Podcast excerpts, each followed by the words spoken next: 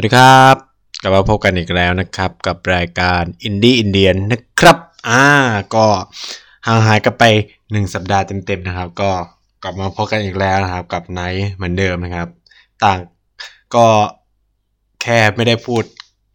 อ่าเรียกว่าเปลี่ยนสถานที่อัดนะครับ จากไทยมาเป็นที่จีนนะครับ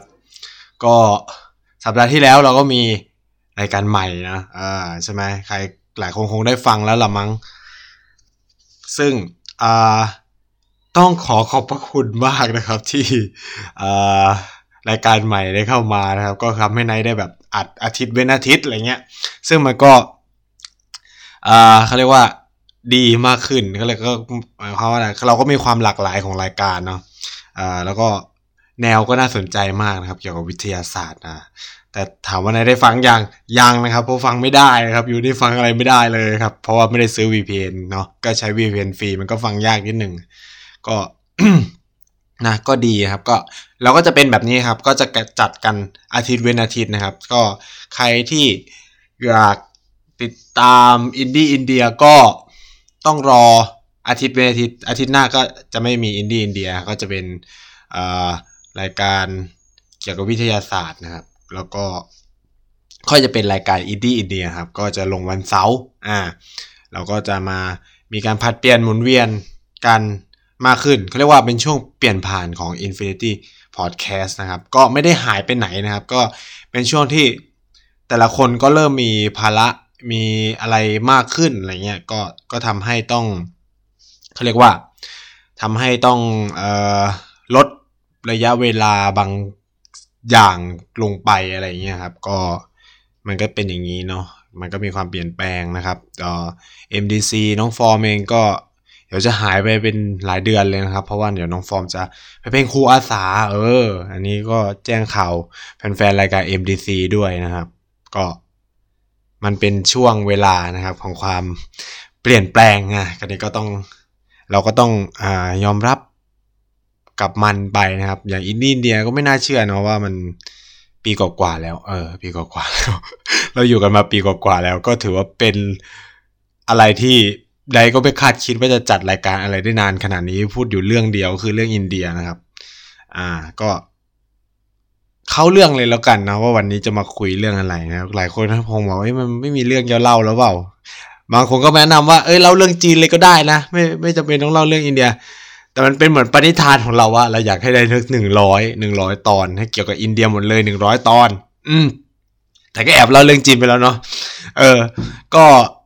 สำหรับสัปดาห์นี้เนี่ยก็จะมา อะไรมาเล่าอะไรที่มันค่อนข้างจะเขาเรียกว่าอะไรมีความเป็นความรู้ความรู้เยอะความรู้มิดหนึ่งนะเป็นความรู้เลยใช่ว่าเป็นความรู้ระดับมากนะครับ เพราะว่ามันมีเหตุการณ์ มากมายนะครับ เกี่ยวกับอินเดียในช่วงแบบเดือนที่ผ่านมา จนแบบเออนายก็จะทยอยเอามาเล่าให้ฟังเป็นแต่ละประเด็นประเด็นเพื่อแบบให้ทุกคนเนี่ยเผื่อมีความสนใจต่อเรื่องเนี้ยก็ก็จะได้แบบ เออก็ได้รู้มากขึ้นอะไรเงี้ย เพราะว่า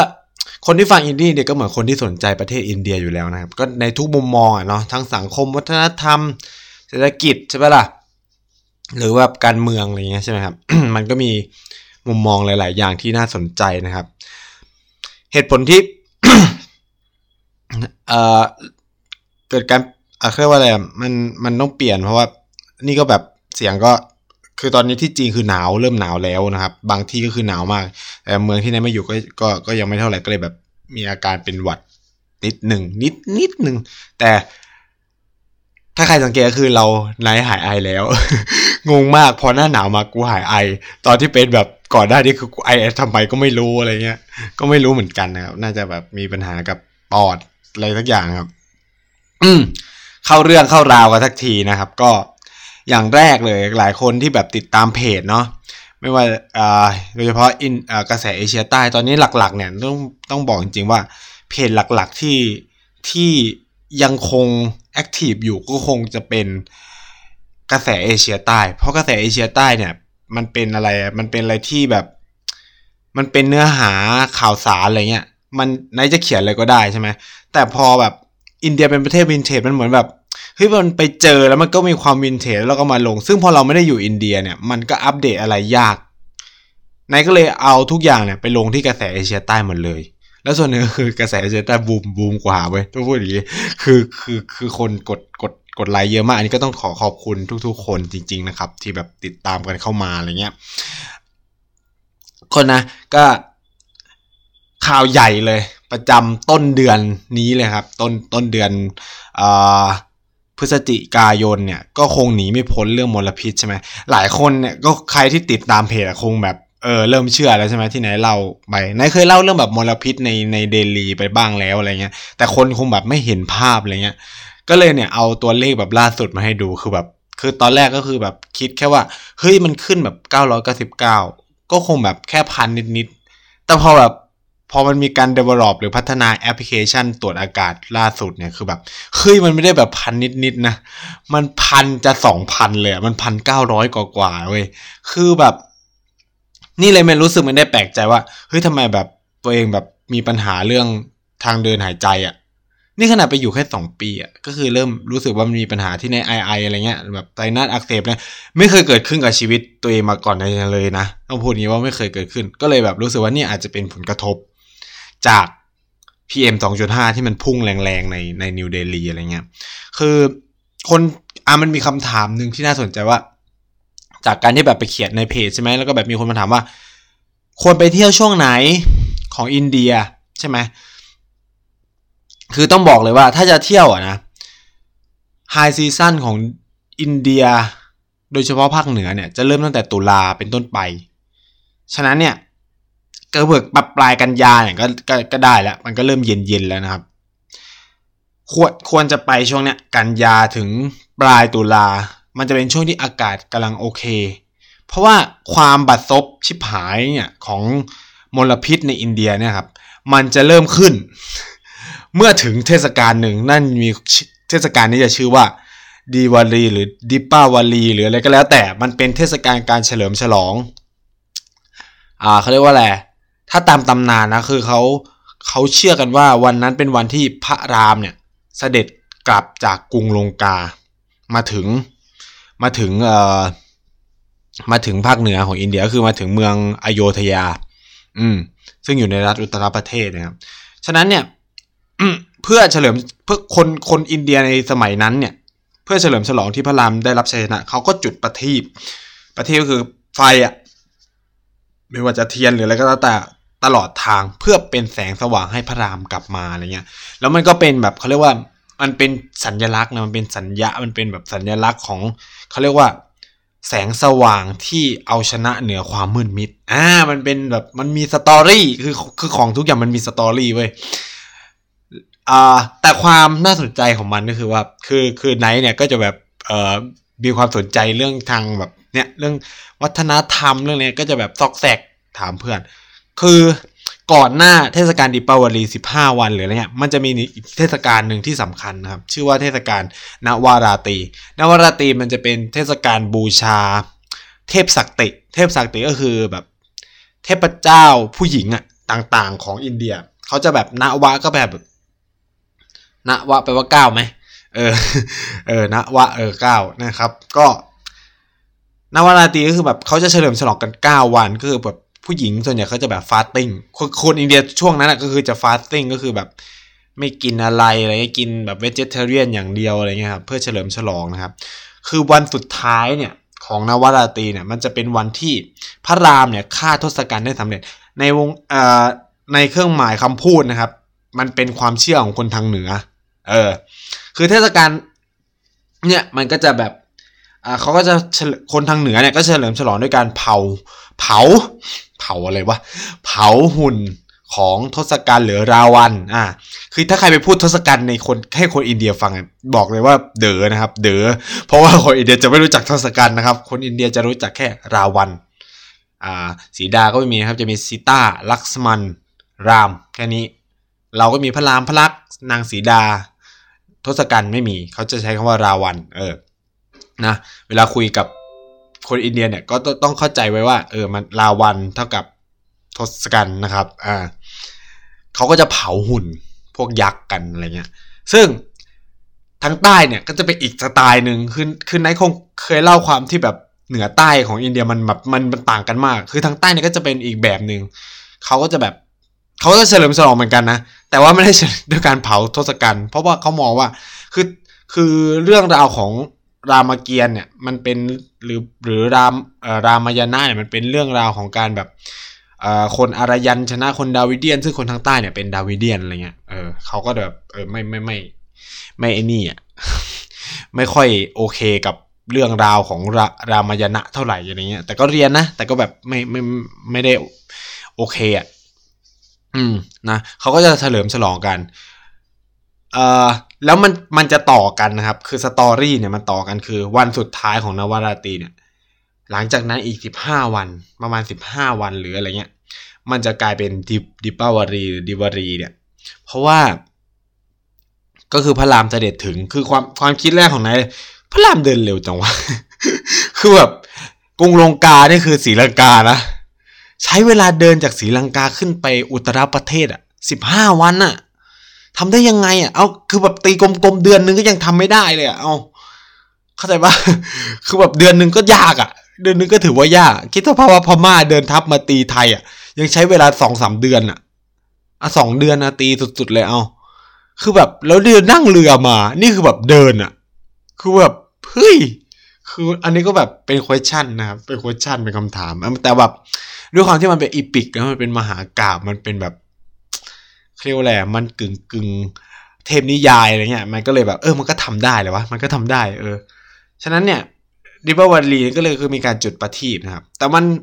คือถ้าเป็นจุดประทีปมันไม่เท่าไหร่ใช่ไหมมันก็จุดเทียนธรรมดาอะไรเงี้ย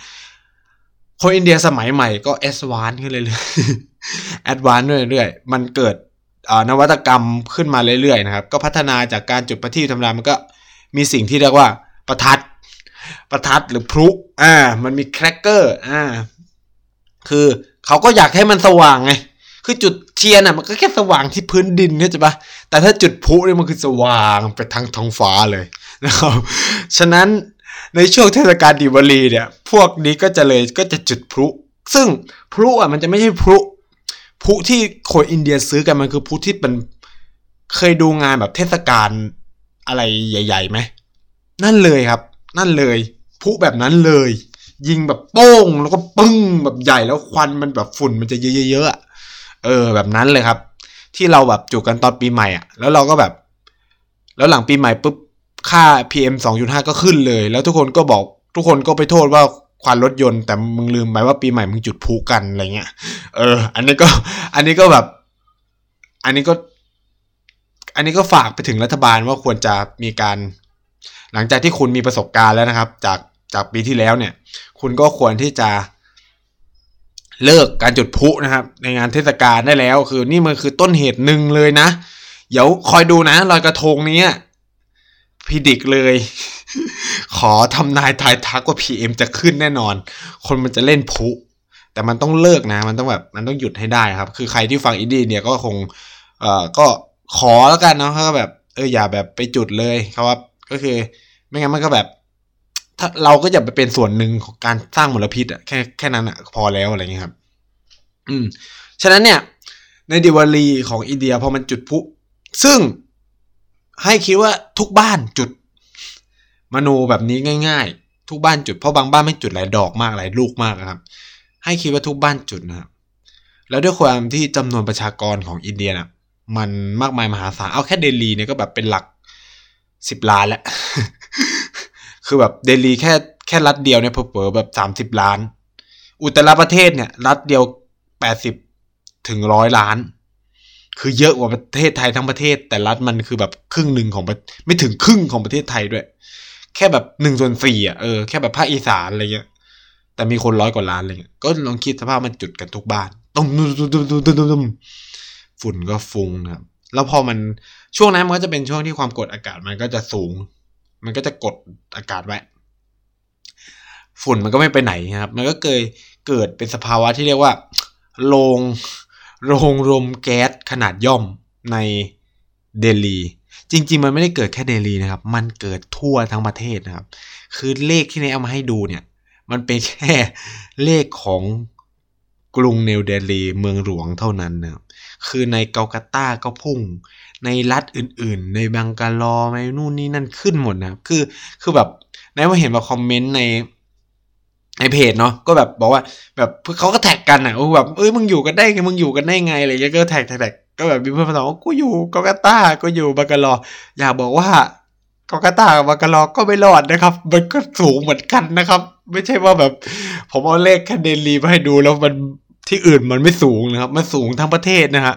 แล้วก็เนี่ยช่วงนี้จะเป็นช่วงที่ peak มาก ก็คือ จากที่ไนตามข่าว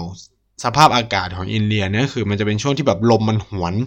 วนอะวนในประเทศแล้วคือไม่ออกนะครับ ก็คือมลพิษจากเดลีมันก็จะถูกถ่ายเทแบบไปไปแบบในจุดต่างๆของประเทศด้วย แล้วคือมันก็วนกันหมดอะคือมันเป็นสีม่วงไปหมดทั้งประเทศเลยอะเป็นอะไรที่แบบนี่คือ ภัยเขาเรียกว่าภัยพิบัติทางแบบสภาพอากาศที่รุนแรงครั้งหนึ่งของอินเดีย นี่ปีนี้คือว่าแรงที่สุดแล้วนะ ตั้งแต่ตั้งแต่อินเดียเกิดปัญหามลพิษมาอะไรเงี้ย แล้วก็หลายคนก็แบบ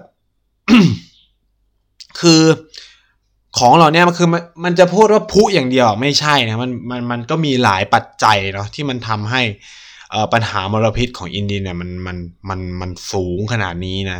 หนึ่งในนั้นเนี่ยโอเคมันก็มีสันการสันดาบของรถยนต์เนาะโดยเฉพาะเครื่องยนต์ดีเซล ซึ่งในกรุงนิวเดลีเนี่ยคือเขาเขายกเลิกไปแหละคือเขาแบบห้าม สั่งห้ามเลยว่ารถพวกนี้ห้ามวิ่งในในนิวเดลีนะครับ แล้วก็ตำรวจจราจรก็จะแบบคอยกวดขันนะอะไรประมาณนี้คืออยู่อินเดียไม่ค่อยเห็นรถควันดำเพราะว่ารถมันเปลี่ยนเป็นแบบ LPG อะเป็นแก๊สหมดแล้วอะไรเงี้ย ส่วนใหญ่จะเป็นแก๊สนะ ก็ก็คือน้ำมันก็จะเป็นดีเซลละ ไม่ค่อยมีแบบรถควันดำเท่าไหร่นะครับ แต่ว่ามันก็ยังแก้ปัญหาอะไรไม่ได้เนาะ เพราะว่ามันเจอเขาเรียกว่าอะไร มันเจอสภาพที่ว่า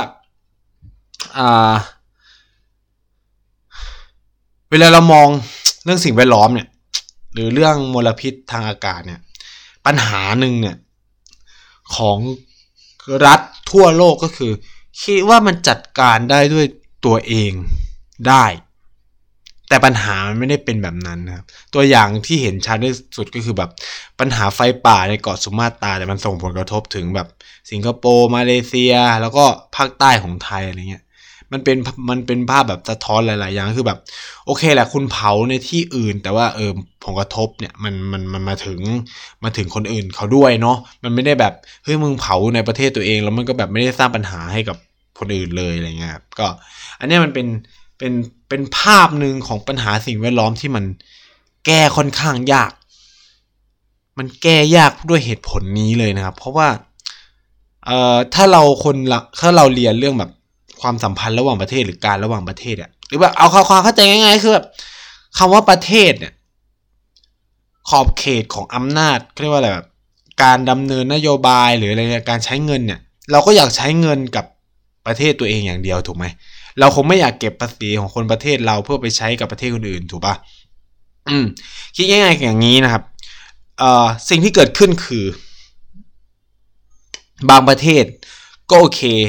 ก็คือแบบมีความล้ำสมัยกับการเรื่องสิ่งแวดล้อมมาก แต่มันไม่ใช่ทุกประเทศที่จะเป็นแบบนั้น บางประเทศก็แบบก็เผาก็เผาไป โอเค ไม่มีปัญหาก็ถือว่าเป็นเขาเรียกว่าวิถีชีวิตนะคำนี้ผมจะแบบ ผมจะแบบ เดี๋ยวเราจะมาคุยกัน ถือว่าเป็นวิถีชีวิตเป็นอนูนนี่นั่นว่ากันไป มันไม่ได้แบบเป็นต้นตอแบบบลาบลาบลาบลาบลาใช่ปะอ่าทีนี้เนี่ยเออสิ่งที่มันเกิดขึ้นเนี่ยก็คือว่า พอมันเป็นทุกคนอะ ก็คือคิดถึงประเทศตัวเองตัวเองตัวเองอย่างเดียว ฉะนั้นเนี่ยพอมันเกิดปัญหาที่อะไรที่แบบเฮ้ยประเทศนั้นทำอะ แต่ว่าเราอะรับผลกระทบ แล้วมันจะต้องไงวะ กูต้องป้องกันยังไง ใช่ปะคือกลายว่าเราต้องมาคือรัฐบางรัฐก็เลยต้องมาเสียเงินในการป้องกันอะไรบางอย่าง ซึ่งตัวเองไม่ได้เป็นคนก่อ ไม่ได้เป็นคนก่อขึ้นอะไรเงี้ย อย่างเช่นแบบปัญหามลพิษ อ่ามลพิษเนี่ยเวลาลมมันพัดเนี่ยบางทีมันเออถ้ามันพัดแล้วตีเข้าประเทศเดิมอะมันก็โอเค แต่เวลามันพัดออกไปนอกประเทศแล้วไปโดนประเทศอื่นเนี่ยเราเป็นสามารถเรียกร้องเงินจาก ประเทศนั้นได้ไหม มันก็ไม่ได้ใช่ไหมมันก็เลยเกิดการสร้างเดี๋ยวปัจจุบันเนี้ยก็เลยแบบเวลาเกิดปัญหามลพิษ ระหว่างประเทศเนี่ยมันก็เลยเกิดการพูดคุย แต่มันใช้เวลานานมากนะครับ กว่าที่แต่ละเรื่องเนี่ยจะจะแก้ไขไปได้ในแต่ละครั้งแต่ละครั้ง ยิ่งในประเทศอย่างอินเดียที่มันแบบมีรัฐเยอะมากมายเนี่ยแล้วแต่ละรัฐก็มีรัฐบาลมีอะไร มีพรรคการเมืองมีอะไรที่มันแบบ ไม่ถูกกันบ้าง ถูกกันบ้างอะไรก็ว่ากันไปเนี่ยมันก็ส่งผลสำคัญก็คือว่าเขาคุกไม่คุยกัน เขาคุยกันไม่ได้ เพราะว่าแต่ละคนแต่ละกลุ่ม คือเวลาเราพูดถึงประชาธิปไตยเนี่ย หรือเวลาพูดถึงการเลือกตั้งเนี่ย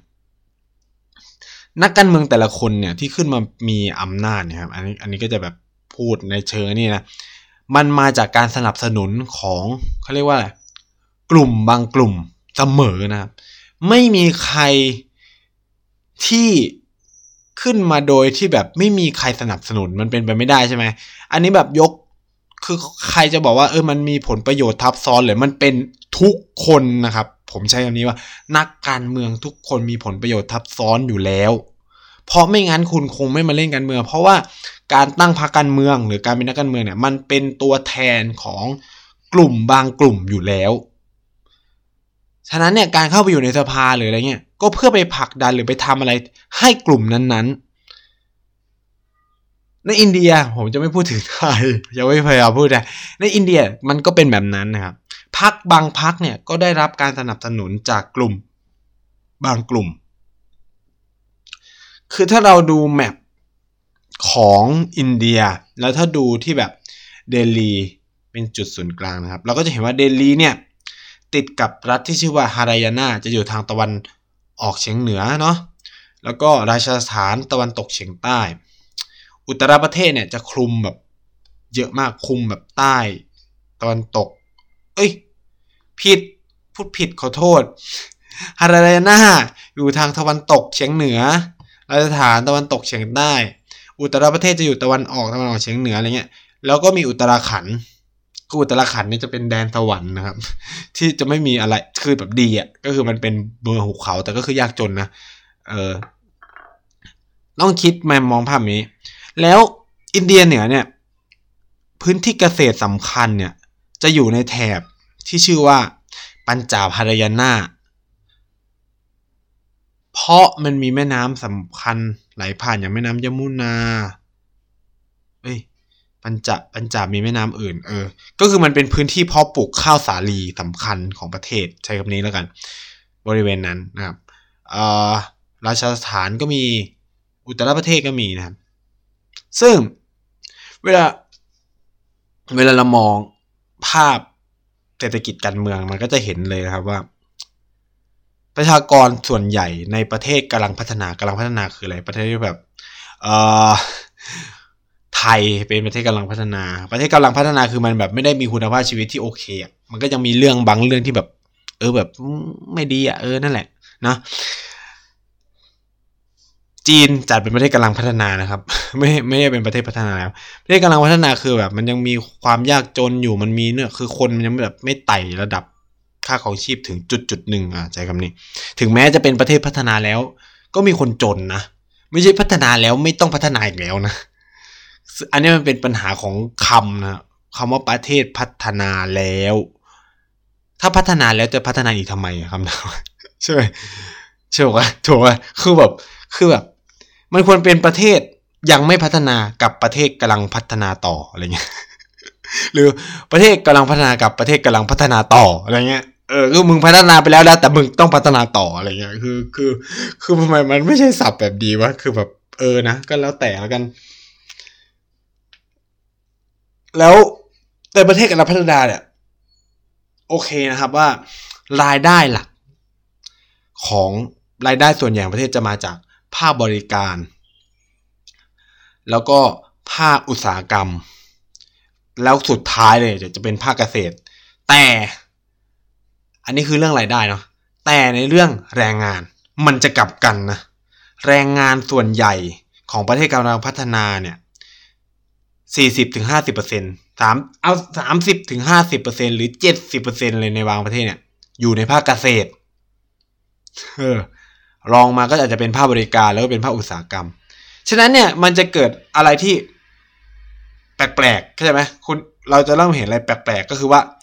แรงงานไปอยู่ในภาคเกษตรเยอะ แต่สร้างรายได้ให้กับประเทศน้อย เออ เข้าใจไหมว่าว่าแบบเออแรงงานอยู่ในภาคเกษตรเยอะนะแต่กลับสร้างรายได้ให้กับประเทศเน้อยคือยกตัวอย่างประเทศไทยจะเห็นชัดที่สุดเลยกลายว่า แล้วในระบบประชาธิปไตยสิ่งอะไรที่สำคัญล่ะครับจำนวนใช่ไหมจำนวนคนสำคัญ ฉะนั้นเนี่ย มันเขาเรียกว่าอะไร เสียงของเขาเรียกว่าคะแนนเสียงของเกษตรกร จึงมีความสำคัญ เพราะว่า คุณเป็นประชากรส่วนใหญ่ของประเทศไง ใช่ไหมฉะนั้นเนี่ย ทุกพักการเมืองก็จะพยายามเอาอกเอาใจเกษตรกรเนี่ยเราก็จะเห็นอะอย่างบ้านเราก็จะเห็นเลย ประกันจำนำนู่นนี่นั่นนะเอ่อพยุงราคาจ่ายนู่นจ่ายนี่เอ่อช่วยค่าปุ๋ยค่านู่นค่านี่ ทั้งที่เราก็รู้นะว่าแบบ เอ้ยเกษตรแม่งแบบสร้างรายได้ อะไรให้กับประเทศไม่ค่อยเยอะ แต่ด้วยความที่มันคือคนส่วนใหญ่มันอยู่ในนั้นไง มันก็ต้องเออเฮโลพากันไปอะไรเงี้ย อินเดียก็เหมือนกัน อินเดียก็มีสภาพแบบนั้นเหมือนกันนะครับ ซึ่งมันก็เลยไม่แปลกว่าเราจะไม่ค่อยเห็นการออกกฎระเบียบอะไรออกมาเพื่อบังคับเกษตรกรเลย เพราะการทำแบบนั้นเนี่ยคือความเสี่ยงทางการเมือง ว่ารอบหน้าเนี่ย มึงอาจจะไม่ได้เป็นแล้วนะ เพราะคุณไปเปลี่ยนพฤติกรรมของคนส่วนใหญ่ที่อยู่ในภาคเกษตร ซึ่งมันเป็นเสียงสำคัญในการเลือกตั้ง ฉะนั้นเนี่ย เรื่องบางเรื่องเราก็รู้ว่ามันแย่นะ ในภาคเกษตรอะอะพูดคิดง่ายๆเลย ปุ๋ยเคมี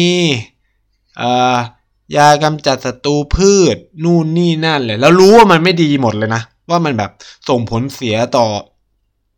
ต่อสุขภาพร่างกาย แต่ไม่มีรัฐบาลไหนกล้าทำนะครับ พูดเลย ว่า แบรนด์ แบรนด์เกษตร เอ้ยแบรนด์เกษตรเคมีอะไรเงี้ยถ้าคุณยังไม่มีอีเวนท์ที่มากเพียงพอเนี่ยอย่างแบบเห็นชัดๆเลยที่แบบยาฆ่าหญ้า เออ ที่แบบ มีการไอ้นี่กันยาฆ่าหญ้านู่นนี่นั่นใช่ไหมแต่มันก็มีคนที่ออกมาสนับสนุนคนที่ไม่เนี่ย เห็นเยอะแยะเยอะแยะมากมาย คือคนชั้นกลางแบบไหนแบบใครหลาย ๆ คนเนี่ย ก็จะรู้สึกว่าเฮ้ยเราก็อยากกินอะไรดีๆใช่ไหมยอมจ่ายแพงเพื่อจะกินอะไรดีๆ แต่คนทั่วไปไม่ได้คิดแบบนั้นต้องใช้คำนี้ว่าคนทั่วไปไม่ได้คิดแบบเรา อืม ฉะนั้นเนี่ยเขาก็อยากซื้อของถูก ซึ่งของจะถูกมันก็ต้องใช้ของพวกนี้ เออ แต่จริง ๆ แบบอาหารปลอดสารพิษมันก็ถูกได้นะ ถ้าแบบมันมีวิธีการจัดการที่ดีเพียงพอเนี่ยแค่แบบ คนเราขี้เกียจอะขี้เกียจมันต้องมาทะนุถนอมมันต้องสร้างลงลงลงมันลงทุนเยอะ สิ่งสำคัญเนี่ยก็คือรัฐเนี่ยมันต้องเป็นตัวการนะครับในการแบบเข้าไป support ว่าเออคุณจะ support เรื่องการกู้ยืมเงินยังไง เวฟโลนยังไงได้บ้างนู่นนี่นั่นอะไรเงี้ยเออ อย่างที่อินเดียเนี่ยมันก็จะมีสภาพแบบนี้ พักจำคือเดลีเนี่ยด้วยความมันเป็นเมืองหลวงฉะนั้นเนี่ย คนเมืองมันเยอะ คนเมืองมันเยอะคนเมืองเนี่ย จะมีวิธีการลงคะแนนเสียงเนี่ย ที่ต่างออกไปจาก ผมไม่อยากแบบ ดีวายก็คือแบบสร้างความแตกแยกระหว่างเมืองกับชนบท แต่เราต้องยอมรับความเป็นจริงว่า คนที่อยู่ในเมือง ก็จะมีวิถีชีวิตแบบหนึ่งความคิดแบบหนึ่งคนอยู่ต่างจังหวัดเนี่ยก็จะมีวิถีชีวิตแบบหนึ่งความคิดอีกแบบหนึ่งผมไม่ได้บอกว่าความคิดใครถูกหรือผิดนะ เพราะว่าแต่ละคนเนี่ยก็ต่างต้องรักษาผลประโยชน์ของตัวเองเว้ย ใช่ไหมคือแบบทุกคนน่ะต่างต้องรักษาผลประโยชน์ของตัวเอง ฉะนั้นเนี่ยการตัดสินใจในการเลือกตั้งแต่ละครั้งเนี่ยมันมาจากการคิดคำนวณแล้วว่า ฉันจะได้รับประโยชน์อะไรบ้างนะครับ คือมันไม่ใช่เรื่องที่แบบ ต้องมาด่าต้องมาอะไรกันอะคือแบบเอ้ยทำไมถึงต้องเลือกพักนี้ คือคือนายจะเป็นอะไรที่แบบงงกับใครหลาย ๆ คนที่แบบทำไมต้องไปชี้หน้าด่าคนอื่นว่าเฮ้ยทำไมเลือกพักนั้นพักนี้อะไรเงี้ย เข้าใจไหมเพราะเนี่ยมันเป็นความคิดที่คิดว่าตัวเองอะคิดถูกที่สุดนะครับ อันนี้อันนี้อยากฝากไปถึงใครหลาย ๆ คนที่กำลังทำแบบนี้อยู่ว่าแบบ เลิกซะเถอะคือเราควรเชื่อได้แล้วว่า โอเคแหละ มันมีการมันอาจจะมีการจ่ายเงินนู่นเนี่ยคือในอินเดียมันมีนะ และทำได้ด้วย แจกรองเท้าแจกอะไรคือห้ามแจกเงิน แต่แจกสิ่งของนี่คือแจกได้อย่างเสรีเลยนะ เออ คืออินเดียเป็นประเทศที่เหตุผลที่ผมศรัทธาอะไรนี่มากเลยคือแบบ แล้วไงกูรับของแล้วไงก็รับอะแต่กูจะเลือกใครก็เรื่องของกู ก็คือทุกก็แจกก็แจกไปดิ ใช่ไหมคือเขาเชื่อในสิ่งที่เรียกว่า ทุกคนมันมีเหตุผลของตัวเองอยู่แล้วอะคือคนมันไม่ได้ตัดสินใจเพราะเงินห้าร้อยเงินหนึ่งพันอยู่แล้วครับ ผมผมผมใช้คำนี้เลย เงินมันเป็นส่วนหนึ่งก็จริง แต่ว่าเวลาคนตัดสินใจออกไปอะมันมีบางอย่างที่เขาเอาไปตัดสินใจหรือ กูเลือกเพราะได้ห้าร้อยแล้วผิดอะไรอะคำถามมีแค่เนี้ย แล้วเขาก็บอกว่าเออเนี่ยไม่คิดไม่ห่วงประเทศชาติพักจะทำพักนั้นมันจะแย่นู่นนี่นั่น ก็แล้วไงอะ ก็ถ้ากูแคร์แค่ชีวิตชั่วคู่มันก็แล้วไงอะใช่ไหม มันก็ไม่ได้เป็นความผิดของเขานะครับ คือผมไม่คือการที่เนี่ยการที่มาเบมมาอะไรกันแบบเนี้ยมันเป็นจุดเริ่มต้นละจุดเริ่มต้นของการเกลียดชังเป็นจุดเริ่มต้นของเขาเรียกว่า การมองคนไม่เท่ากันอ่าเนี่ยเนี่ยจะย้อน ผมจะย้อนผมจะชอบย้อนนะครับ ก็คือว่ามันเป็นการแบบเริ่มต้นมาแบบเฮ้ยหรือคุณน่ะกำลังมองคนไม่เท่ากัน คุณมีความคิดว่าคุณเนี่ยเหนือกว่าสูงกว่า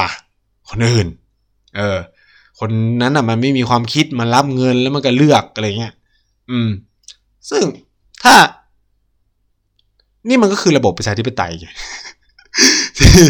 ที่ใครจะเลือกเพราะอะไรก็ได้ ไม่ได้แบบมีความปิดกั้นเนี่ยมันเขียนไว้ในรัฐธรรมนูญไหมล่ะว่า ห้ามห้ามเลือกคนที่จ่ายเงิน มันก็ไม่ใช่ไงมันไม่ถูกเขียนอะก็คือ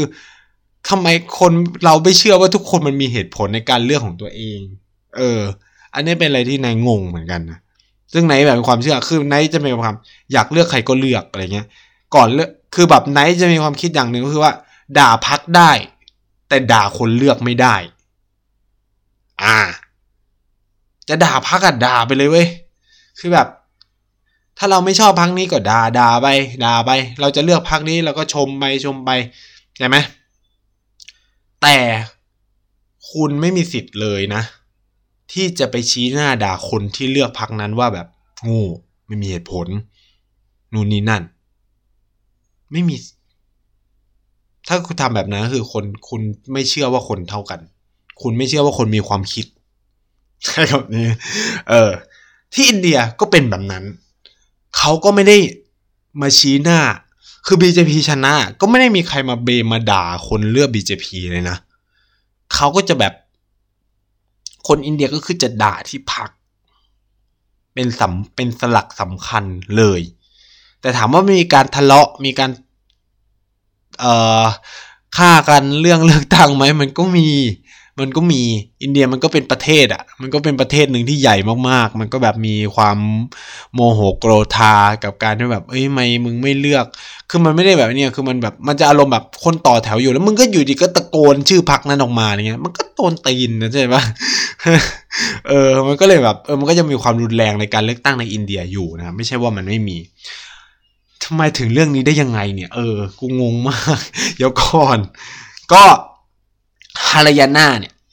กับเดลี มันจะมีฮารายาน่าเดลี อุตรประเทศแล้วก็ราชสถานมันจะมีความต่างกันอย่างหนึ่งคือ คนเดลีมีความเป็นคนเมือง ใช่ไหมความเป็นคนเมืองเนี่ย ก็จะอยากได้อะไรที่แบบสิ่งอำนวยความสะดวกแหละใช่ไหมคือมันเหมือนว่าคุณยกระดับชีวิตมาจากความยากลำบากแล้ว คุณมีงานทำที่แน่นอนใช่ไหมคุณไม่ต้องพึ่งฟ้าพึ่งฝน คุณไม่ต้องการการประกันรายได้จากรัฐ แต่คุณต้องการการคมนาคมขนส่งที่สะดวก คุณต้องการอากาศที่ดีในเมือง คุณต้องการสวนสาธารณะนู่นนี่นั่นใช่ไหมมันก็จะแบบมีการเลือกอีกแบบหนึ่ง ในขณะที่ฮารายานาอุตรประเทศหรือราชสถานเนี่ยเป็นพื้นที่เกษตรใช่ไหมคนมีเกษตรกรเนี่ยเขาก็คาดหวังที่จะได้รัฐบาลที่แบบเฮ้ยคอย support เรื่องต้นทุน ฉันไม่ได้อยากได้ถนนหนทางที่ดี แต่ฉันต้องการ เข้าถึงเงินทุนที่ราคาถูก ฉันต้องการให้รัฐบาลประกันรายได้สินค้าเกษตรของฉันนู่นนี่นั่น ใครพักไหนที่มีการหาเสียงแบบนี้ฉันก็จะเลือกอะไรประมาณนี้ อืม แล้วก็ ฉันจะเลือกพักที่ไม่มายุ่งยามอะไรกับการทำเกษตรของฉันอะไรมากมายอะไรเงี้ย ฉันไม่ต้องปรับเปลี่ยนตัวเองอะไร คือคนอะมันไม่ชอบการปรับเปลี่ยนตัวเองอยู่แล้วถูกไหมลอง ออกกฎหมาย เอาเอาแบบง่ายๆแบบง่ายๆเลยคือแบบลองบังคับอะไรแบบจริงจังกับคนไทยอะ คนไทยจะเกลียดคนคนนั้น แม้คนคนนั้นจะทำถูก เข้าใจไหมเอ่อ for example ยกตัวอย่างเช่นนะครับ ลองบังคับให้ตำรวจจับหมวกกันน็อกจริงจัง เชื่อดิตำรวจโดนด่า แม้มันจะเป็นสิ่งที่ถูกต้อง คือคือคือเอาจริงๆนะ ผมอะไนท์เนี่ยส่วนตัวจะคิดว่า รัฐธรรมนูญไทยอะยังไงก็ถูกฉีก เพราะกฎหมายเล็กๆน้อยๆอะคนไทยยังไม่ปฏิบัติเลย คืออันนี้คือเหมือนพูดหลายเทปแล้วอะเอาจริงนะสถาบันการศึกษา ซึ่งมันควรจะเป็นแหล่งเขาเรียกว่าเป็นแหล่งรวมคนเขาเรียกว่า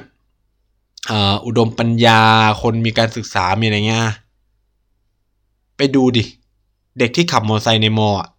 กี่เปอร์เซ็นต์ใส่หมวกกันน็อก ถ้าตำรวจไม่มาแบบบังคับอะไรเงี้ย ทั้งที่ตัวเองควรจะเป็นตัวอย่างของสังคม แล้วเราก็รู้นะว่าการใส่หมวกกันน็อกมันเป็นสิ่งที่ดี มันเซฟเรา นู่นนี่นั่นแต่เราก็ไม่ใส่ คือในอินเดียนี่คือแบบ ใส่หมวกกันน็อกแม้กระทั่งอยู่ในมหาลัยนะครับ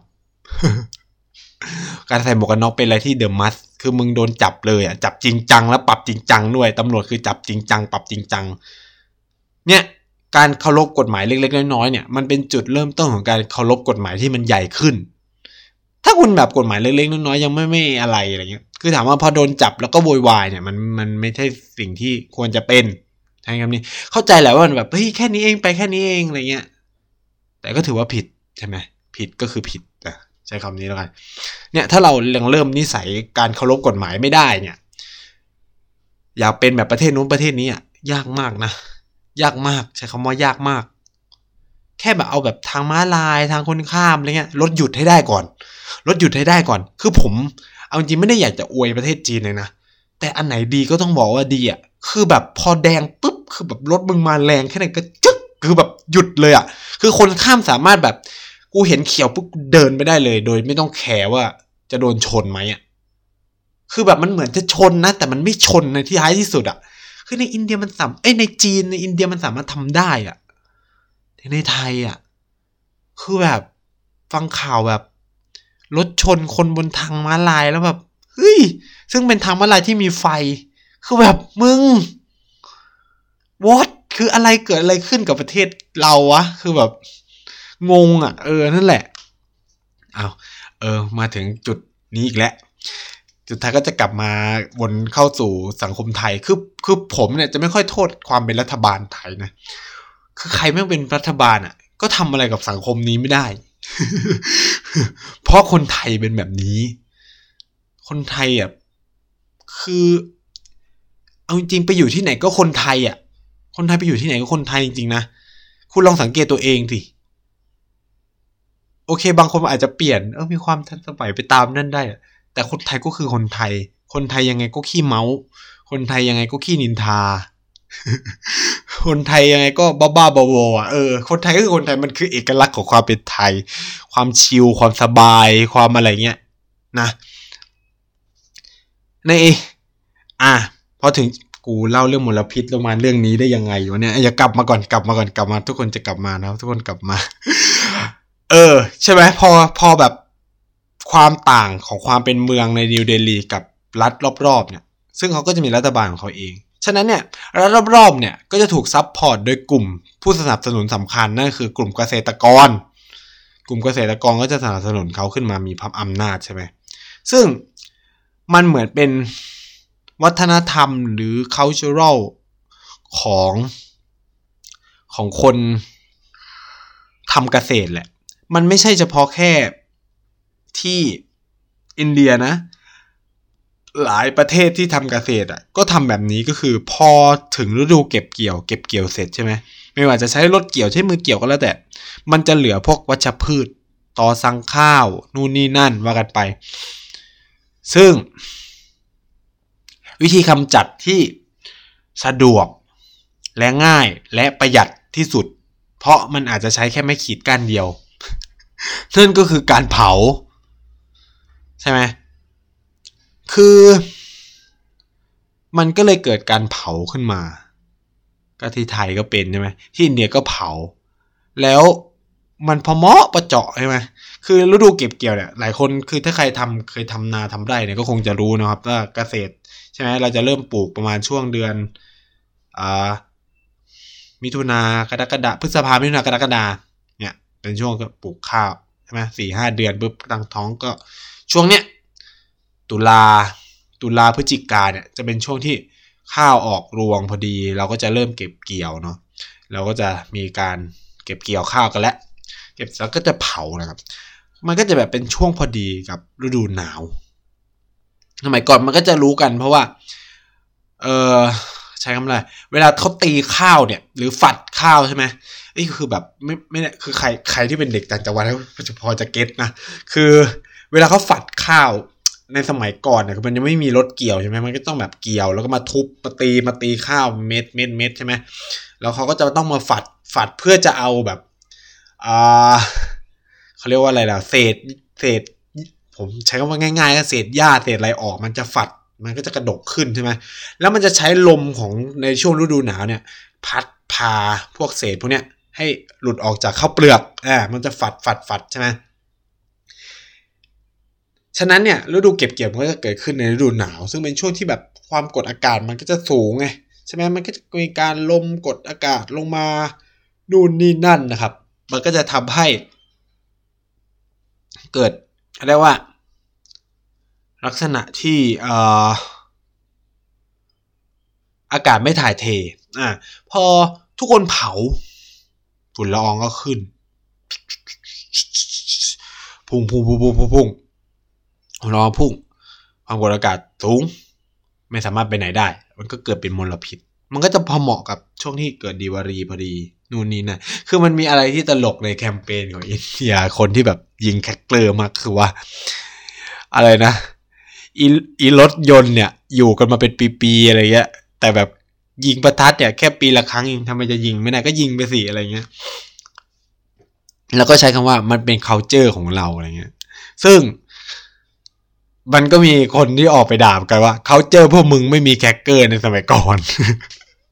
มันก็แบบเออ มันก็มีคนอินเดียที่แบบกวนตีแล้วก็แบบเออคอยอะไรแบบเนี้ย มันก็มีเยอะอะไรเงี้ยนะครับ มันก็เลยเนี่ยมลพิษปัญหามลพิษในอินเดียมันก็เลยแก้ไม่จบ เพราะเดลีมันเป็นแค่เหมือนแบบผู้รับมลพิษมือสอง ใช่ไหมนี้มันเป็นผู้รับมือมลพิษมือมือสอง และด้วยความที่มันเป็นเมืองด้วยมันก็อากาศก็ไม่ถ่ายเทอยู่แล้วไงมันก็เต็มที่เดลีเลยกลายเป็นก๊าซแชมเบอร์คือโรงลมแก๊สที่ใหญ่ที่สุดแห่งหนึ่งของโลกแล้วยิ่งแบบ คือมลพิษในอินเดียคือมันเยอะมากจริงนะคือแบบมันตายผ่อนส่งอะแบบไปอยู่ในนั้นเนี่ยมันตายผ่อนส่งเลยในเดลี ไม่ใช่คำว่าอินเดีย แล้วกันใช้คำว่าในเดลีในเมืองอุตสาหกรรมใหญ่ๆ เนื่องจากแบบ ระบบกฎหมายในเรื่องสิ่งแวดล้อมของอินเดียเนี่ยมันออกยากและออกช้ามาก เพราะว่ามันมีกลุ่มกลุ่มแบบอุตสาหกรรมที่คอยสนับสนุนพรรคการเมืองใหญ่ ๆ ในอินเดียอยู่เงี้ยมันก็จะแบบออกกฎหมายเรื่องพวกนี้ยากมาก ขนาดไทยอะมีกฎหมายพวกนี้ยังไม่บังคับใช้เลย ถูกไหมเราก็ยังจะเห็นโรงงานออกน้ำเสียปล่อยน้ำเสียนู่นนี่นั่น เยอะแยะอะไรเงี้ย คือความเป็นไทยเนี่ยมันโชคดีอย่างหนึ่งคือว่า เรารันรัฐบาลด้วยระบบราชการ อยู่พอสมควร มันทำให้การเมืองมันแบบไม่แทรกแซงเข้ามาเยอะเขาเรียกว่าอะไรที่มันควรจะเป็นอะ มันก็จะเป็นแท็กที่เขาเรียกว่าข้าราชการต้องทำอยู่แล้ว ฉะนั้นรัฐบาลเข้ามาโอเค มันจะมีบางนโยบายที่เขาอยากทำเขาก็จะไปกดดันให้ข้าราชการต้องทำให้ได้อะไรเงี้ยคือเป็นอย่างเวลาอธิบายเรื่องการเมืองการเลือกตั้งระบบเนี่ยระบบนโยบายมันจะต้องมองแบบนี้นะแต่ในอินเดียเนี่ยด้วยความที่โอเค ระบบราชการก็แข็ง แต่ว่าพรรคการเมืองก็ในระบบกฎหมายนะ ใช้ว่าในการออกกฎหมายหรือพระราชบัญญัติเนี่ยต้องบอกเลยว่า นักการเมืองมีอิทธิพลสูงมาก ไม่ใช่ข้าราชการ แต่ในไทยเนี่ยกฎหมายส่วนใหญ่ที่ออกเนี่ย มันเขียนโดยพวกข้าราชการนะ คือคืออย่าไปคิดว่านี่มันเออโอเคแหละรัฐบาลมันก็จะเคลมนู่นนี่นั่นอะไรเงี้ยแต่มันจะมีบางกฎหมายที่เออเราก็ต้องยอมรับว่านี่เป็นเป็นผลงานของความเป็นรัฐบาลเช่นหลักประกันสุขภาพแห่งชาติใช่ไหมเออหรือ 30 บาทรักษาทั่วโลกอันนี้ก็ต้องแบบชื่นชมว่าเออมันเป็นการผลักดันของรัฐบาลในชุกนั้นใช่ไหมครับคือผมเนี่ยจะเป็นคนที่แบบแยกเรื่อง เขาเรียกว่าเราต้องแยกเวลาเรามองอะไรเงี้ย เราไม่สามารถมองทุกอย่างแบบ one man คนคนไทยชอบชอบมองแบบ one man show one man stand อะไรเงี้ย ผมใช้มองว่า มันเป็นผลงานของคณะรัฐมนตรีชุดนั้น ใช้ว่าคณะรัฐมนตรีนะ เพราะว่าโอเคนะนายกมันมันไม่ได้หัวเดียวอะคือเวลาเวลาเราสามสิบบาทอะไรเงี้ยเราก็จะแบบเฮ้ยมอบเครดิตทุกสิ่งทุกอย่างให้กับ ทักษิณใช่ไหมให้กับนายกทักษิณอะไรเงี้ย แต่ว่ามันคือรัฐบาลเขาอะไรเงี้ย แต่ความดีกับความไม่ดีเราต้องแยกจากกันนะครับ เวลาเวลาเนี่ยโอเคเนี่ยผมจะชื่นชมมากเลยสามสิบาท ว่ามันเป็นแบบ เอ้ย มันเป็นสิ่งที่เอ้ยเป็นความสำเร็จอย่างมากของของรัฐบาลชุดนั้นอะไรเงี้ย มันเป็นอะไรที่ แต่ในมุมกลับกันก็คือ มันก็เกิดสงครามยาเสพติด มันเกิดปัญหาสามจังหวัดที่มันคลาคาตังจนมาถึงทุกวันนี้ อันนี้มันก็เป็น แล้วก็ในรัฐบาลทุกนั้นมันก็แบบถ้าใครเป็นนักสิ่งแวดล้อมก็พอจะรู้อะนะว่าแบบเออมันไม่ได้สวยหรูขนาดนั้นนะครับ รัฐบาลชุดนั้นเนี่ย มันก็มีแบบการใช้เรียกถ้าเราบอกก็คือกำปั้นเหล็กคือการแบบ ใช้ความความรุนแรงของรัฐเข้าไปจัดการกับหลาย ๆ เรื่องเช่นเดียวกันนะครับ อืมในอินเดียก็จะเป็นแบบนั้นคือนักการเมืองเขาจะมีอิทธิพลสูงมาก ในการกำหนดนโยบายในยางออกกฎหมายอะไรเงี้ยมันทำให้กฎหมายสิ่งแวดล้อมของอินเดียออกยาก เพราะแต่ละพักเนี่ยก็ต้องการเงินสนับสนุนจากเอกชนใช่ไหมมันไม่สามารถหาเงินด้วยตัวเองได้อะไรเงี้ยมันก็ทำให้ปัญหามลพิษของอินเดียเนี่ยมันไม่จบง่ายๆ คือหลายคนเนี่ยจะมองมลพิษ ปัญหามลพิษแต่ตื้น ตื้นแบบเฮ้ยมันสามารถหายได้ในวันสองวันหรือปีหนึ่งอะไรเงี้ย ไอ้บอกเลยนะว่าเอ่ออินโยบายการไม่มีรถของไม่มีรถดีเซล หรือรถควันดำของเดลีเนี่ย เริ่มมาตั้งแต่ปีสองพันกว่าสองพันสามต้นๆเลยสองพันต้นๆเลยนะ ผ่านมาแล้วสิบหกสิบเจ็ดปีเนี่ยมลพิษในอินเดียยังไม่หายเลย ทั้งที่รถมันไม่มีแล้ว คือแบบแทบจะไม่มีรถที่แบบมีสันดาปดีเซลแล้วอะ่ะ เออ คือ เราคาดหวังว่า แก้ปีนี้ปีหน้าต้องหายมันมันไม่ได้มันเป็นไปไม่ได้ มันมันมันยากมันคือเป็นอันนี้แหละเป็นต้นตอปัญหาของความเป็นนี่คือความยากของปัญหาสิ่งแวดล้อม นี่คือความยากของปัญหามลพิษที่มันเขาถึงบอกว่า climate change มันเป็นอะไรที่น่ากลัว เพราะ คุณเอาแค่ว่าแบบการเกิดขึ้นของ climate change เนี่ยมันต้องใช้เวลาสะสมของปัญหามลพิษมาเป็นร้อยร้อยปีนะ ฉะนั้นคุณจะใช้เวลาแค่แบบสิบยี่สิบปีในการแก้มันเนี่ยมันเป็นไปไม่ได้เลย คุณอาจจะต้องใช้เวลาเป็นร้อยร้อยปี เป็นเจเนอเรชันเลย ในการแก้ปัญหามันอะไรเงี้ยแต่ทั้งนี้ทั้งนั้นเนี่ยมันคือการแก้อะไรอะไรหลาย ๆ อย่างเนี่ยมันก็จำเป็นต้องค่อยๆเป็น ค่อย ๆ ไปครับมันไม่ใช่แบบ เออมันจะทำวันนี้พรุ่งนี้เสร็จหายแล้วก็มาด่ากันไปด่ากันมา เราก็ต้องช่วยช่วยกันเอ่อไนท์เนี่ยเป็นเหมือนแบบ เอาจริงคือแบบสนใจเรื่องสิ่งแวดล้อมก่อน แล้วเราก็มาทำคือตอนนี้มาเรียนที่มาเรียนเนี่ยก็มาเรียนเรื่องประเด็นเรื่องพลังงาน เพราะว่าเรา มันเราโดนอาจารย์ที่อินเดีย challenge สิ่งหนึ่งว่าแบบ คือวิชา คือเวลาเขากำหนดรายวิชากันอะประเทศเราจะมีความแตกต่างมันมันไม่มองอะไรเป็นแบบองค์รวม เราจะมองอะไรแบบแยก เช่น วิชานโยบายสิ่งแวดล้อมวิชาการเปลี่ยนแปลงสภาพภูมิอากาศแต่ที่อินเดียจะไม่ใช่แบบนั้นนะเขาจะใช้ชื่อว่า energy and environmental issue เพราะมันมีความเชื่อมโยงกันอยู่นะ คือคาร์บอนไดออกไซด์ที่ถูกปลดปล่อยขึ้นบนโลกเนี่ยมากกว่า 70%นะครับ มาจากการผลิตพลังงานคือการใช้พลังงาน ก็ไม่ว่าจะเป็นรถยนต์ใช่ไหมน้ำมันเอ่ยไฟฟ้าที่เราใช้เนี่ยเออ อย่างแบบ ไม่อยากจะพูดเรื่องเขื่อนสยบุรีแบบเครื่องเขื่อนสยบุรีหรืออะไรเงี้ย คือถ้าในพูดตัวเลขบางตัวเลขหลายคนคงแบบ ตกใจมากนะอยากอาจจะตกใจมากเลยนะ แล้วแล้วคุณก็จะรู้ว่าทำไมต้องมีเขื่อนสยบุรีอ่าประเทศไทยเป็นหนึ่งในประเทศที่ แทบจะเรียกได้ว่า ยืมจมูกคนอื่นหายใจในเรื่องพลังงาน ไฟฟ้าในภาคอีสานมากกว่า 50%นำเข้าจากเรา เราแทบจะผลิตพลังงาน ได้เองน้อยมาก คือแบบไฟฟ้าที่ใช้ในกรุงเทพก็เป็นแก๊สที่มาจากอ่าอ่าอ่าความร่วมมือระหว่างไทยมาเลอะไรเงี้ย หรือแบบทางใต้ก็เอามาจากเออใต้ก็มาเลแล้วก็อ่อพม่าเอาก๊าซมาผลิตมันจะมีช่วงหนึ่งที่ไฟใต้ดับ ไฟที่ใต้อะดับใช่ไหมไฟฟ้าที่ใต้ดับ เพราะว่าอ่าพม่าปิดปรับปรุงท่อก๊าซเนี่ยเราได้ได้เห็นเลย คือ เอาไหมล่ะ ไม่มีเขื่อน แต่ไม่มีไฟฟ้าใช้ คือเนี่ย เวลาเรามองอะ คือว่าอุ้ยฉันรักสิ่งแวดล้อมด้วยนั่นอยากใช้มือถืออยู่ปะล่ะยังอยากมีไฟแสงสว่างอยู่ปะล่ะคือผมคือคือผมอะโดน challenge ในคลาสแบบเนี้ยก็แบบเอี้ยคือแบบพูดไม่ออกนะครับ คือพูดไม่ออกไงคือเราก็ขาดมือถือไม่ได้อะมันต้องพูดอย่างเงี้ย เราไม่สามารถไปอยู่ในการจุดคบเพลิงแบบเดิมได้อีกแล้ว เอาคิดง่ายๆ คือไม่มีแอร์ใช้อะจะรู้ตัวเองอะจะรู้สึกยังไง นี่มันนี่นี่เลยเป็นเหตุผมว่า เลือกที่จะมาเรียนต่อสุดท้ายอะไม่ต่อด้านสิ่งแวดล้อม แต่มาต่อด้านพลังงานอีกแทน เพราะเราอยากรู้ว่า เออมันจะมีอะไรที่มันแบบเมิร์จกันได้ไหมอะไรเงี้ยหรือหลายคนเนี่ยเราพูดถึงโซลาร์เอเนจีหรืออะไรเงี้ยพูดเลยว่าร้อยเปอร์เซ็นไม่สามารถทำเป็น พลังงานหมุนเวียนได้ครับยังไงคุณก็ต้องเรายังไงก็ต้อง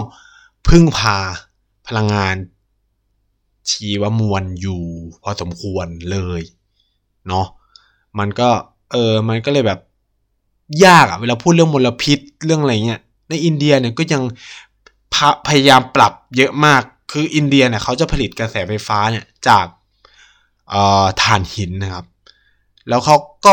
แล้วถ่านหินเนี่ย ก็โรงไฟฟ้าถ่านหินของของอินเดียเนี่ยประสิทธิภาพแย่มาก ฉะนั้นก็จะปลดปล่อย PM 2.5 กับ PM 10เนี่ยเยอะมากๆนะครับ แล้วมันก็จะแบบ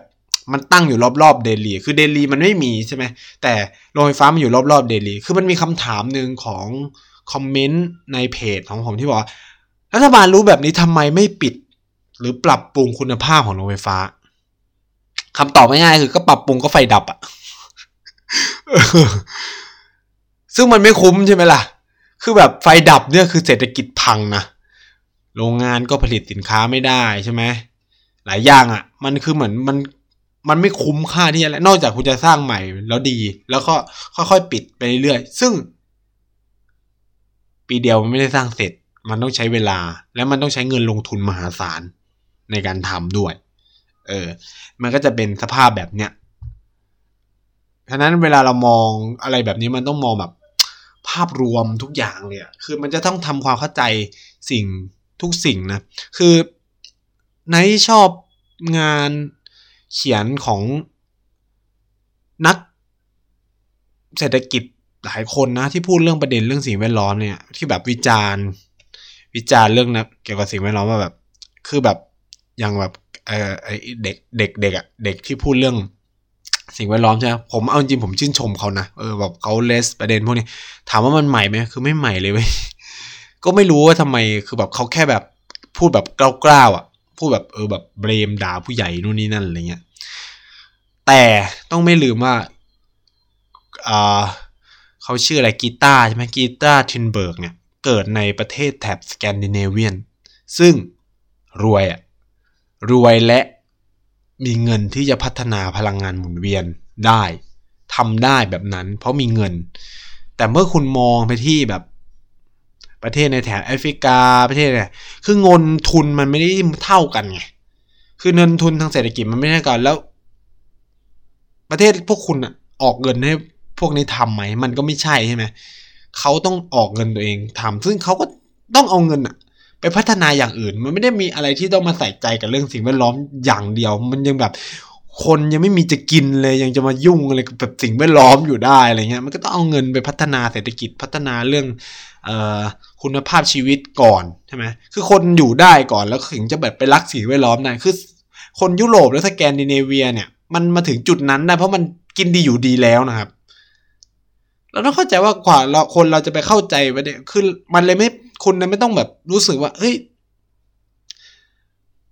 คนบางคนไม่ได้อินกับเรื่องสิ่งแวดล้อมเพราะว่าอะไรอะก็แค่นี้ก็ปากกาตีมถีบแล้วเฮ้ย แบบพลาสติกแพงอีกนู่นนี่นั่นอะไรเงี้ย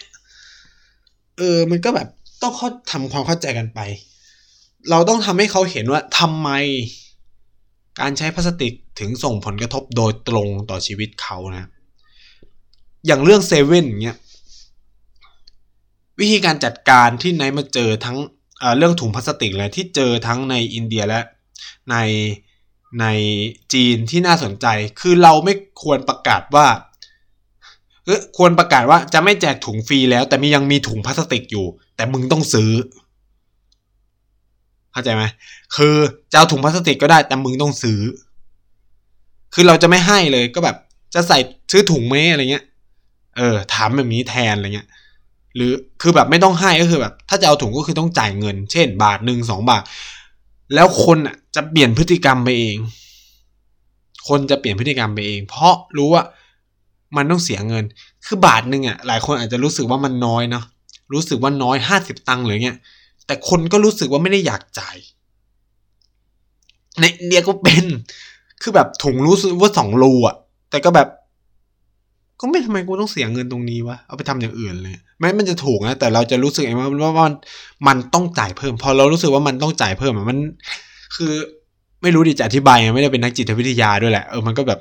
มันก็จะไม่รู้สึกอยากจ่ายอะ คือใครไปเคยใครเคยมาอยู่แบบประเทศพวกนี้ก็จะจะรู้เองอยู่มึงจะแฮวเดี๋ยวอยู่ดีมึงก็จะหอบได้เองอะ อารมณ์แบบรับขนมจีบจะระเปาเพิ่มไหมคะรู้ว่ามันเพิ่มราคานิดเดียวไม่เอาแต่ถ้าใครเอาก็เอาได้อะไรเงี้ย ก็คือ เราต้องทำให้ถุงพลาสติกมันมีราคา เพื่อจะบอกเขาว่า มันมีต้นทุนที่ต้องจัดการถุงพลาสติกนี้นะอะไรเงี้ย ไม่ใช่ว่ามันคือเราอะความเรื่องสิ่งแวดล้อมเนี่ย มันมันไอ้นี่เพราะว่ามันทำให้มันเห็นภาพได้ชัดง่าย ๆ เพียงแค่ว่า เราต้องทำให้สิ่งแวดล้อมเป็นต้นทุน คือทุกวันเนี่ยเวลาเราคิดต้นทุนสินค้าเนี่ยเราไม่เคยคิดมูลค่าของสิ่งแวดล้อมลงไปเลย อย่างพลาสติกอะก็คือเราคิดราคาที่เม็ดพลาสติกผลิตออกมาเป็นถุงใช่ไหมเวลาโรงงานคิดอะโรงงานไม่ได้คิดราคาในการกำจัดถุงพลาสติกนะลงไปเข้าใจไหมฉะนั้นเนี่ยอันนี้เป็นปัญหาของภาครัฐก็คือ คุณต้องเข้าไปเพิ่มอัดภาษี ลงไปในบริษัทผลิตถุงพลาสติก ว่า เฮ้ยร้านมันต้องจัดการกับถุงพลาสติกพวกนี้นะ ไม่ว่าจะฝังกบ ไม่ว่าจะทำลายหรืออะไรก็ตามอะฉะนั้นคุณจะคิดแค่ต้นทุนจากไอ้นี่ของคุณอย่างเดียวไม่ได้ คุณต้องคิดต้นทุนการกำจัดด้วย ทีเนี้ยราคาถุงพลาสติกมันจะถีบแบบแรงมาก แต่ก็ไม่มีใครทำนะครับ มันก็เป็นปัญหาของบ้านเราเนาะซึ่งที่จีนนี่ก็คือ รับถุงก็คือยังไงก็ต้องเสียเงิน ถุงพลาสติก คือไม่ว่าจะแบบซื้อข้าวซื้อของซื้ออะไรเงี้ย มันจะแล้วก็มีอะไรวะแบบใส่น้ำอ่ากินน้ำใส่ถุงผ้าไม่ได้แค่แก้วกระดาษไม่ได้หรอวะคือแบบนั่งงงอยู่นานมาก งงงงกับความคิดคนที่แบบพูดว่า เฮ้ยซื้อแกงซื้ออะไรใส่ใส่ใส่ถุงผ้าไม่ได้ นี่มาอยู่จีนหรือตอนอยู่อินเดียก็รู้สึกว่า เอ้ากูก็อยู่ได้โดยไม่มีถุงพลาสติกนะ เขาก็มีแบบคัพที่แบบคัพกระดาษอะ่ะ ก็ใส่แกงได้ แล้วก็แก้วก็ใส่น้ำได้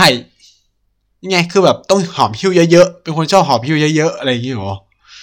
ก็งงอะ่ะ งง คือคนคนประเภทนี้ก็จะเป็นคนที่แบบ อ้างทุกสิ่งทุกอย่าง อันนี้แบบนึงเป็นปกติของคนนะครับ ก็คือถ้าเราไม่อยากทำอะไร เราจะมีข้ออ้างให้มันเสมอนะ เราจะมีข้ออ้างให้มันเสมอ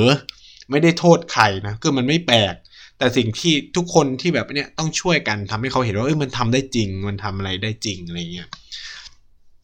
จากมลพิษอินเดียนะครับ ก็ไปไล่หลายเรื่องนะครับ ก็อย่างนี้แหละสไตล์อินดี้อินเดียนะก็หวังว่าหลายคนคงจะแบบเข้าใจปัญหามลพิษในในอินเดียมากขึ้นรวมถึงปัญหามลพิษในไทยนะว่ามันมันไม่ใช่เรื่องง่ายที่ต้องจัดการแบบเสร็จในเร็ววันมันก็ต้องทนกัน ถ้าเริ่มได้เร็ว ก็จะแก้ได้ไวผมว่าจะใช้คำนี้เริ่มได้เร็วก็จะแก้ได้ไว แต่สิ่งแรกคือต้องเรียกเอ่อเขาเรียกว่า ต้องตระหนักอะไม่เชิงว่าตระหนักแล้วกันต้องยอมรับความจริงให้ได้ก่อนปัญหาเนี่ย ปัญหาของทุกปัญหาเลยคือ เราไม่ยอมรับว่ามันเป็นปัญหา งงไหมคือ ปัญหาของทุกปัญหาเนี่ย มันยากเพราะเราไม่ยอมรับว่ามันเป็นปัญหา อย่างอุบัติเหตุอย่างเงี้ย เราไม่ยอมรับว่ามันเป็นปัญหา เรามองว่าเออมันเป็นพฤติกรรมการขับขี่คนไทยขับรถเร็วอะไรเงี้ยเมื่อไหร่ที่เรายอมรับว่ามันเป็นปัญหาเนี่ย ทุกคนยอมรับว่ามันเป็นปัญหาเมื่อไหร่เนี่ย มันจะเกิดความจริงจังกับสิ่งเหล่านั้นมากขึ้นขับรถปาดกันไปปาดกันมา โอ้นิสัยคนไทย เนี่ย ไม่ยอมรับว่ามันเป็นปัญหา เราต้องยอมรับบางเรื่องว่ามันเป็นปัญหาสักทีนะครับ มันบางเรื่องมันแบบมันมันก็ควรต้องเป็นปัญหานะ มันไม่ใช่ว่าแบบเออมันเป็นเพราะมันเป็นแบบนั้นแบบนี้เนี่ยแล้วก็หาข้ออ้างกันไปนะครับ ก็สัปดาห์นี้ก็พูดมาถึงชั่วโมงเต็มๆนะครับ ก็อินดี้อินเดียก็ขอจบรายการแต่เพียงแค่นี้แล้วก็พบกันใหม่ สัปดาห์นู้นเนาะแล้วเจอกันใหม่นะครับ สวัสดีครับ